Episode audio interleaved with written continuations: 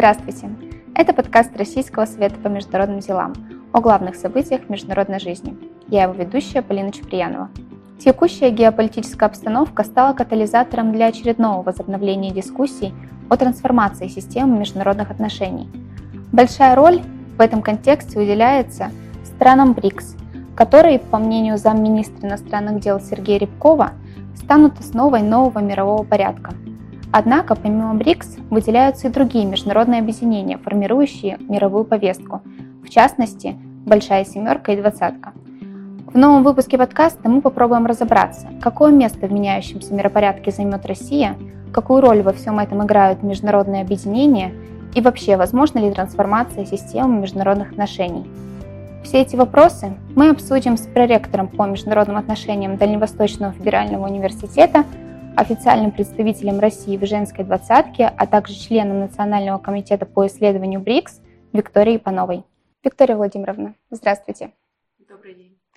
Я предлагаю начать разговор с недавнего заявления замминистра иностранных дел Сергея Рябкова. Как известно, на днях он сказал, что прямо сейчас в связи с общеизвестными событиями происходит трансформация систем международных отношений. Однако, как мы знаем, в российском экспертном сообществе, как и в политическом истеблишменте, размышления о современном миропорядке и его изменении появляются стабильно и чуть ли не раз в полгода в течение последних 15 лет. Как вы считаете, можно все-таки всерьез говорить о том, что современный миропорядок меняется? А, ну, смотрите, а, здесь, ну, я бы немножко не стала так ставить вопрос, да, как а, вы сейчас поставили. Дело в том, что после окончания вот той холодной войны, да, распад биполярной системы международных отношений, а, процесс формирования новой системы, он остался незавершенным. С одной стороны, у нас были западные государства, которые считали, что Советский Союз и социалистическая система – а, противостоявшая им, а, как бы проиграла в данной войне, соответственно, вот те попытки или э, действия по вовлечению нашей страны, вернее, того, что правоприемника Советского Союза, Российской Федерации в международную систему, они были такие, скажем, наполовину, вот как даже не знаю, как лучше выразиться, а, ну, не то, что не вполне искренние, наверное, категории искренности и там не совсем те, э, тот, э, то определение, которое можно давать международным отношениям, но тем не менее был подход такой, что скорее необходимо было избежать какого-то реваншизма, но при этом отношение к Российской Федерации было как к стране проигравшей, которая Э, не просто не может ставить какие-то свои условия, а скорее э, должна вписываться в ту систему, в которую, в их, по их мнению, да, э, которая предлагалась вот западными государствами, в первую очередь Соединенными Штатами, и не могла бы предлагать какие-то свои варианты, учитывать интересы свои. Поэтому мы с вами помним 90-е годы, да, когда э, страны Азии, да, вообще развивающиеся страны, не только Азии, но и Латинской Америки, Африки, которые сейчас динамично развиваются, все еще не занимали тех позиций, которые они занимают сейчас. В первую очередь речь идет о Китае и Индии, да, то есть на них э, ссылку с точки зрения определения э, глобального миропорядка делать было еще рано – а Российская Федерация виделась как ну, такое государство, которое хорошо мы вовлечем в качестве младшего партнера в якобы, якобы кооперативные системы, но тем не менее будем продвигать те интересы, которые, э, скажем так, не просто немножко не учитывают, но совсем не, а просто полностью не учитывают те интересы, которые есть у Российской Федерации как суверенного, независимого, э, самодостаточного государства. Поэтому в 90-е годы вот для Пакс Американо еще какие-то были предпосылки, то есть у США плюс союзников было достаточно сил, средств и возможностей для того, чтобы такую систему поддерживать так, в, исключительно в своих интересах. Но э, уже с начала 21 века и с ростом вот этих новых государств, э, динамично развивающихся Азии и других стран мира, и с восстановлением субъектности, я бы даже так сказала, Российской Федерации. Пакс Американо уже как такового его не было. А, тем не менее, и многополярного мира, да, тоже вот в полноценном а, его понимании тоже все еще не было. Поэтому система оставалась неравновесной, не, э, неустойчивой. Поэтому мы могли говорить с вами, что после окончания, после развала биполярной системы, после окончания холодной войны, система так и не сформировалась. Вот эти 30 лет шла фактически, ну еще на тот момент, подковерная борьба, э, которая вот сейчас уже выплеснулась в открытую фазу. Она несколько раз таки вспыхивала в более открытой форме, но э, сейчас уже вышла окончательно на поверхность именно с той точки зрения, что опять же, державы, которые считали себя победителями в холодной войне, они ставили условия, не учитывающие интересы всех остальных государств, не только Российской Федерации. Ну, а с нашей стороны, и страны Китайской Народной Республики, а, других государств, Индия, Индия просто сейчас конъюнктурно используется Западом, да, как считается, что это больше на их стороне, но тем не менее при росте самосознания Индии дальнейшем и при приобретении более субъектных, мы это, кстати, сейчас уже тоже начинаем, более субъектных черт политики, которые будут противоречить западным установкам, Индия тоже очень быстро может превратиться из, там, скажем, э, самой большой демократии в мире в одно из самых, так скажем, больших государств-изгоев для них. Поэтому э, вот сейчас происходит, только сейчас, наконец-то, возможность э, переформатирования и запуска новой системы. То есть 30 лет это было, Пакс Американо как такового не было. Ближе всего подходили к этому 90-е годы. Потом э, долго тлело-тлело и, наконец, вышло в поверхностный конфликт. А какие конкретно тенденции в этом направлении вы могли бы назвать? А, тенденции с точки зрения именно формирования новой да. системы, а, ну, во-первых, а, да на самом деле даже запуск сначала двадцатки, да, это такое управляемое было под, или там инициатива исходила от стран семерки, но и самое, наверное, главное, запуск такого формата взаимодействия, как БРИКС, вообще формирование всех институтов и диалоговых форматов, и вроде той же самой ШОС, да, или ДКБ, опять же, это те форматы, которые не обеспечивали, да, или не обеспечивали интересы западных государств, которые предлагали иные форматы, кооперативные вполне форматы взаимодействия, в том числе с западными государствами, это как раз вот такая тенденция. То есть когда э, возникают международные организации, международные форумы, которые не э, руководятся вот из этого одного центра золотого миллиарда. А, это основная тенденция. Э, понятно, перераспределение экономической мощи в сторону, уже объективной, да, в сторону вот этих других государств. Мы с вами видим, какую Э, торговую войну, технологическую войну э, развернули против э, Китайской Народной Республики, да, Соединенные Штаты препятствуя максимально Пекину с точки зрения развития их собственного потенциала, потому что для них это, конечно же, серьезная угроза. А в экономической и технологической сфере на самом деле у России никогда не было никаких никакого привилегированного положения, как мы с вами знаем, да, даже когда формально мы вроде бы являлись э, друзьями в 90-е годы, да, мы с вами помним, какие кредиты выдавались, на каких условиях, во-первых, со стороны международных э, финансовых организаций, во-вторых, в отличие от других бывших соцстран, которых намеренно уже тогда отрывали от Российской Федерации на очень неблагоприятных э, условиях выплаты процентов ну и так далее. А, то есть вот экономическое перераспределение произошло.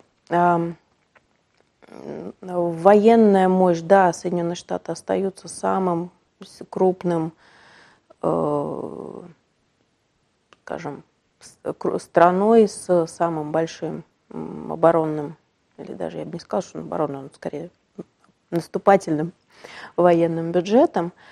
А, но, тем не менее, мы сейчас видим, несмотря на все те усилия, которые США предпринимают по сдерживанию конкурентов в этой сфере, идет, произошло и восстановление военной сфере, и, опять же, той же самой Российской Федерации наша с вами, и э, идет интенсивное развитие уже упомянутых КНР, и Индии. Поэтому здесь вот я, я бы отметила такие тенденции. Потом, опять же, гуманитарная составляющая, она тоже не менее важна.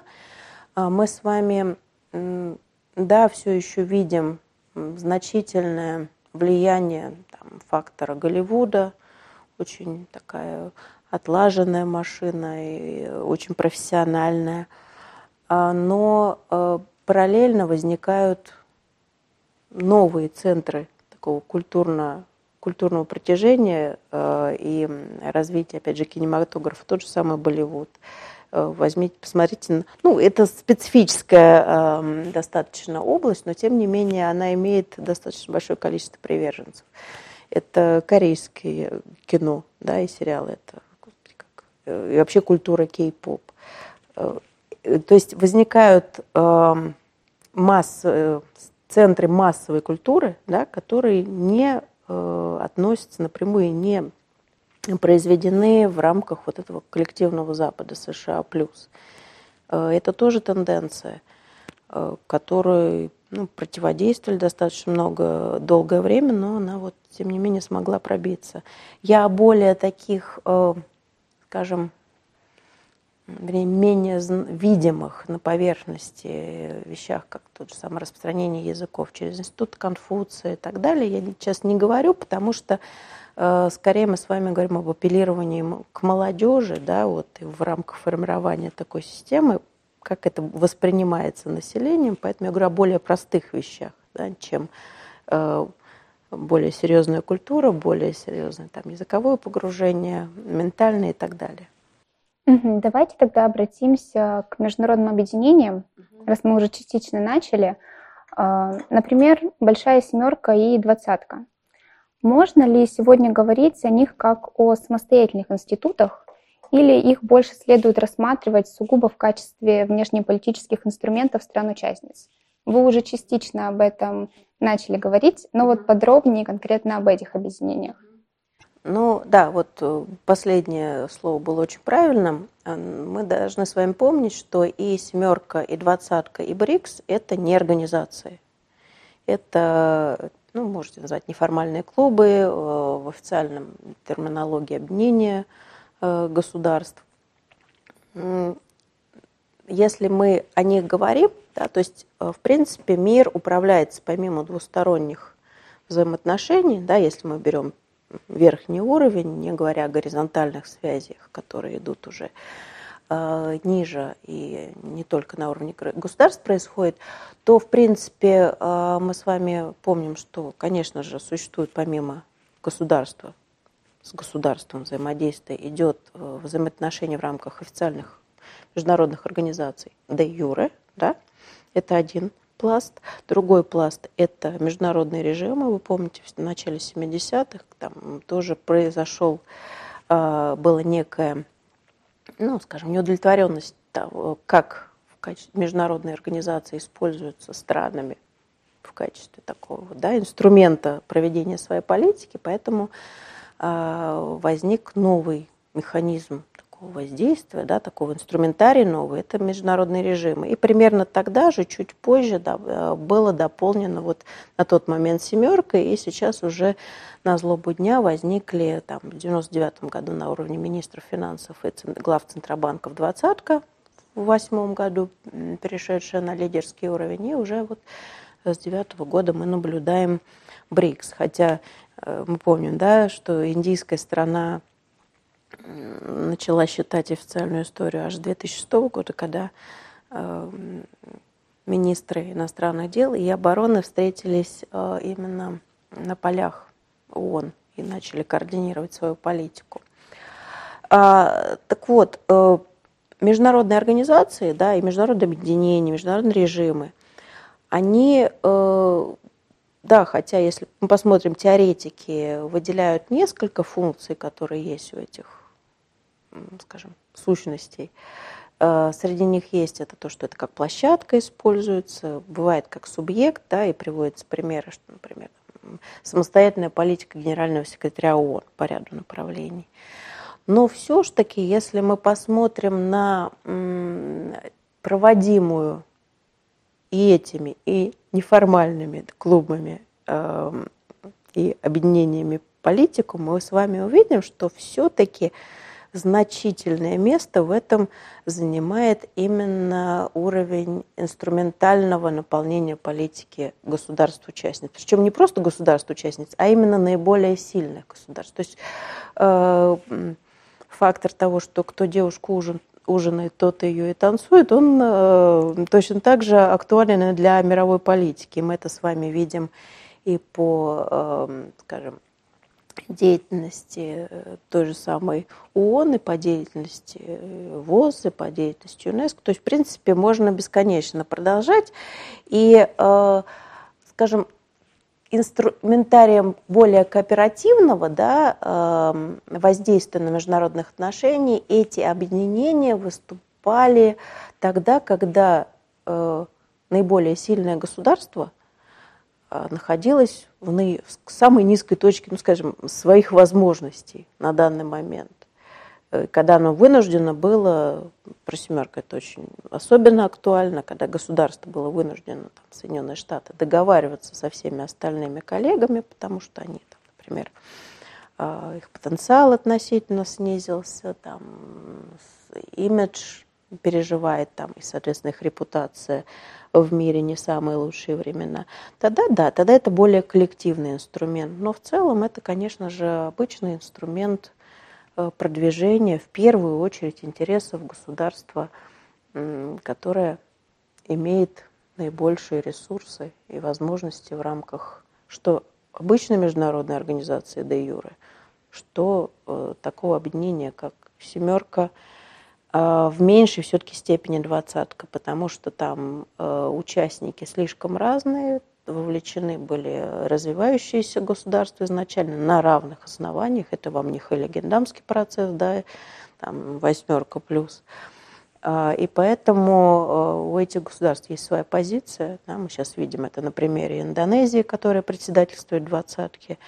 А, мы видим, опять же, позиции Китая и Индии – Индия в следующем году будет, Китай уже э, принимал у себя, по-моему, в 2016 году э, этот формат. Поэтому э, для двадцатки он может быть менее актуален, потому что есть несколько сильных государств, которые имеют разнонаправленные интересы и вынуждены где-то договариваться. Да?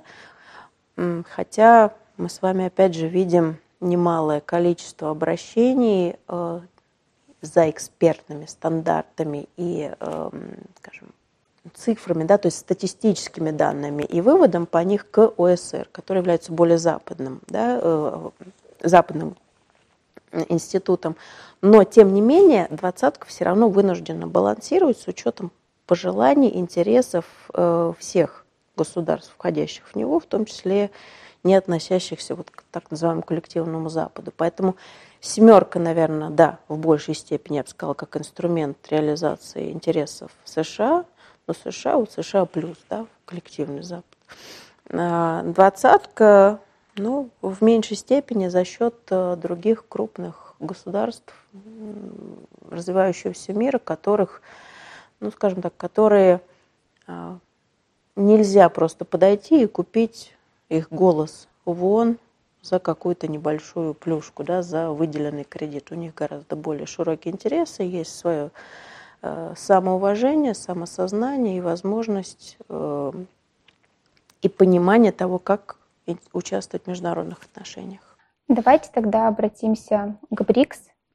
Как вы считаете, готово ли все-таки это объединение стать одним из элементов нового миропорядка, если он, конечно, наступает сейчас? И насколько это вообще осуществимо? А, ну, наверное, если БРИКС хочет э, или видит себя в качестве серьезной, там, серьезной структуры, э, серьезного кирпичика, то нет другого выхода. Э, у БРИКС, кроме как... Э, но для этого нужно что делать? Для этого нужно обязательно э, вот этим пяти странам э, вырабатывать новые правила игры, предлагать то, что будет интересно э, большинству государств мира, то, что будет обеспечивать не именно интересы вот, корпоративные да, или внутристрановые вот этой пятерки, а которые будут апеллировать к уму, к сердцу, к экономике, к политике э, большинства государств мира. Потому что все это не только семерка, да, это э, действительно огромный пласт э, государств в Африке, в Латинской Америке, на Ближнем Востоке, Ближнем и Среднем Востоке, да, Азия, опять же, э, Евразия в целом. Поэтому для БРИКС сейчас такой уникальный момент, когда, с одной стороны, нельзя и э, никогда БРИКС, собственно, так не использовался, занимать какие-то стороны. То есть БРИКС э, принципиально не втягивался ни Китаем, ни Россией в противостояние с Западом. То есть это не инструмент противодействия Запада. Но это замечательный инструмент, который позволит предложить вот эту новую кооперативную модель. И в этом его значение. Я не вижу иной другой структуры или иного объединения, который обладал бы потенциалом к такому развитию событий, к такому э, интеллектуальному и э, цивилизационному вкладу. А за счет того, что в рамках БРИКС есть действительно разные цивилизации, страны, которые э, ну, действительно являются лидерами в рамках своих регионов, это страны, которые обладая очень разными э, скажем, историческим контекстом, разным культурным контекстом, тем не менее, все равно там иногда где-то совсем наименьшему знаменателю, иногда чуть более глубоко, но тем не менее научились сотрудничать друг с другом, вырабатывать те э, параметры, которые будут всех устраивать, и не пересекать красные линии друг друга, да, то есть сохранять сотрудничество в рамках взаимного уважения – и это очень важно, потому что то, что не хватает сегодняшнему миру. Это вот такая принципы сосуществования, да, вспомним э, поздний Советский Союз, э, мирное, и со, мирное сосуществование, но э, здесь именно с учетом интересов, позиций, культурных особенностей – всех сторон. И для БРИКС это действительно ну, шанс. Другой вопрос, что вот эти новые правила, новые параметры необходимо прорабатывать сейчас совместно с другими странами, которыми, которые готовы к такой работе кооперативной. А какие мы тогда видим тенденции развития БРИКС? Возможно, это будет расширение или это скорее формат БРИКС+. Что можно ожидать? А, я бы пока не стала говорить о а, расширении. Мне кажется, достаточно с учетом того, как смотрят на БРИКС, да, сколько ожиданий от БРИКС, важно, чтобы это объединение пяти государств, оно э, не только вырабатывало, о чем мы говорили чуть раньше с вами, какие-то новые подходы и стандарты в рамках международной системы международных отношений, но и чтобы а, они могли добиваться какого-то каких-то результатов, в том числе и в конкретных областях. Это важно, потому что сейчас БРИКС находится вот под прицелом ровно ввиду своей новой цивилизационной роли в э, условиях формирующейся сейчас только да, новой системы международных отношений. Поэтому очень важно, чтобы они могли показать конкретные достижения в конкретных областях, конкретно показать, как э, экономическое взаимодействие привело к изменениям, там, улучшению э, жизни населения этих государств, да, как они смогли э, преодолеть какие-то там ну, вызовы в технологической сфере и так далее. Поэтому у БРИКС есть наработанный инструментарий, и я сейчас говорю, если про экономику, не только о стратегии развития БРИКС, да, которая сейчас уже вторая была принята э, в рамках российского председательства в 2020 году, э, важно, чтобы они вот под тем обозначенным уже э, вопросом достигли реального прорыва. Опять же, если мы говорим, э, вот сейчас мы видим на примере э, Российской Федерации, как происходит да, ну, попытка отмены целой страны, да, целого народа. Э, происходит незаконное экономическое воздействие на страну, отъем золотовалютных резервов, отъем собственности законно приобретенной. Поэтому здесь мы э, с вами видим, опять же, растущее, опять же, обращение внимания других государств на то, что ну, система и финансово-экономическая, которую пропагандировали как независимую, как свободную для всех, она не совсем не свободная. Она может стать враждебной и э, ну, по-бандитски экспроприировать ваши все вашу собственность в любой момент. Поэтому, э, если вот БРИКС сейчас сможет выработать, как один из вариантов, да, продолжить работу над своим рамочным тем соглашением о торговле и экономическом э, сотрудничестве в национальных валютах, как пример, то это будет серьезный шаг вперед. Если мы сразу будем туда добавлять какие-то еще государства, э, процесс только затянется. БРИКС, в принципе, уже доказал, что он может при большом желании чего-то добиваться. Посмотрите на тот же новый банк развития БРИКС. Да? НБР, э, если опять же сравнить с семеркой, у которых, как все очень любят говорить, у них схожие ценности, поэтому вот они так э, хорошо взаимодействуют. Но вот а, при том, что БРИКС говорит, вы такие разные, поэтому как-то вы не можете долго быть вместе. Но вот БРИКС, который такой разный, а, смогли договориться о создании НБР в течение, то есть вот сама идея обсуждалась два года, дальше уже прошел, пошел технический процесс, мы с вами видим, что уже банк работает, процессы, проекты там реально реализуются, и он дальше развивается. Очень вполне успешный проект. А в семерке они долго не могли договариваться даже по каким-то базовым вещам, и вот ничего подобного создано не было. Поэтому это показатель. И э, БРИКС должен дальше концентрироваться вот на таких достижениях, на таких прорывах. А э, мне кажется, самый, наверное, правильный вариант – это существующая сейчас э, система аутрича, ну, аутрича не внутрь своих государств, да, а Э, вовлечение своих соседей там, по региону или по каким-то иным выборам в зависимости от председательства. Да?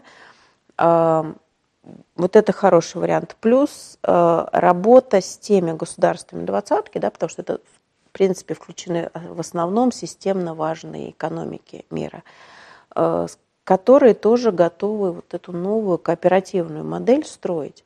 Поэтому я бы э, настаивала с точки зрения, вот как эксперт, да, понятно, что решения принимать будут э, политики, руководство наших стран, но мне кажется, что наиболее сейчас адекватным продолжать работу в рамках БРИКС+, а э, БРИКСу предложить миру еще несколько успешных реализованных идей с ясным положительным эффектом для населения, ну и ну, для мира, конечно, тоже, но главное для населения своих пяти государств. Насколько я знаю, сейчас даже идут разговоры о создании единой валюты БРИКС. Как вы думаете, это возможно в ближайшем будущем? А, ну, э, эти разговоры пока, они, я их слышала достаточно давно, Поэтому про единую валюту я была бы достаточно аккуратна. Может быть, текущая геополитическая э, турбулентность подстегнет, но вы должны понимать, что в данных обсуждениях очень много технических финансовых деталей, э, которые необходимо согласовывать, и э, не всегда политическая воля да, сможет их очень быстро помочь преодолеть. Поэтому здесь скорее вопрос к финансистам с учетом вот, неуверенности в том, насколько доллар, евро да, надежны в качестве обеспечивающих валют, Конечно, эта идея неплохая, но она требует проработки, и я бы не стала сейчас давать каких-то прогнозов. Хорошо. И итоговый вопрос. Как вы видите роль России в БРИКС, особенно в текущей ситуации противостояния с Западом? Это усиляет роль России в БРИКС или наоборот, ослабляет ее позиции? А, я бы э, я вот раньше да, говорила, что э, БРИКС не используется странами, у которых есть даже проблемы с Западом и Россией, и Китай, как инструмент противодействия. То есть это не блок против. И это ключевое вот в ответе и на этот вопрос. А, не усиливает и не ослабляет. Потому что если Российская Федерация будет продолжать э, работу по тем направлениям, не вовлекая противостояние своих партнеров по БРИКС, да, по тем направлениям, которые уже запущены. Это экономическое взаимодействие, торговое взаимодействие, это целый ряд научных, технологических проектов, это образова... развитие образовательного, гуманитарного единого пространства БРИКС. Тогда у нас будет гораздо больше шансов э, действительно продвинуть объединение на новый, продолжать его двигать на новый системный уровень, Поэтому и каждое из государств это понимают. То есть никто и не видит э, БРИКС как платформу для противодействия кому-то. Уже много достаточно кризисов БРИКС пережил. И даже, э, вы помните, вот приходил тогда когда э, консервативный кандидат в Бразилии пришел новый, да, Болсонaro, все боялись, что сейчас вот все, Бразилия выйдет из БРИКС и перестанет нормально там работать. Тем не менее, как раз Бразилия председательствовала, достаточно хорошо прошел этот год, продуктивно, и э, никаких вот подвижек или даже намерений в сторону того, что Бразилия не интересен БРИКС, для каждой страны там есть свой резон d'être. Да? Поэтому, э, так как для России это не предмет для не усиления наших позиций для противостояния с Западом, то я не вижу, почему э, вот текущий момент должен в какую-то сторону повлиять на наше участие в БРИКС. Надо просто продолжать работать и добиваться результатов, предлагать то, что мы можем, и э, обмениваться с нашими партнерами чтобы делать друг другу сильнее. Виктория Владимировна, спасибо большое. С нами была Виктория Панова, проректор по международным отношениям Дальневосточного федерального университета.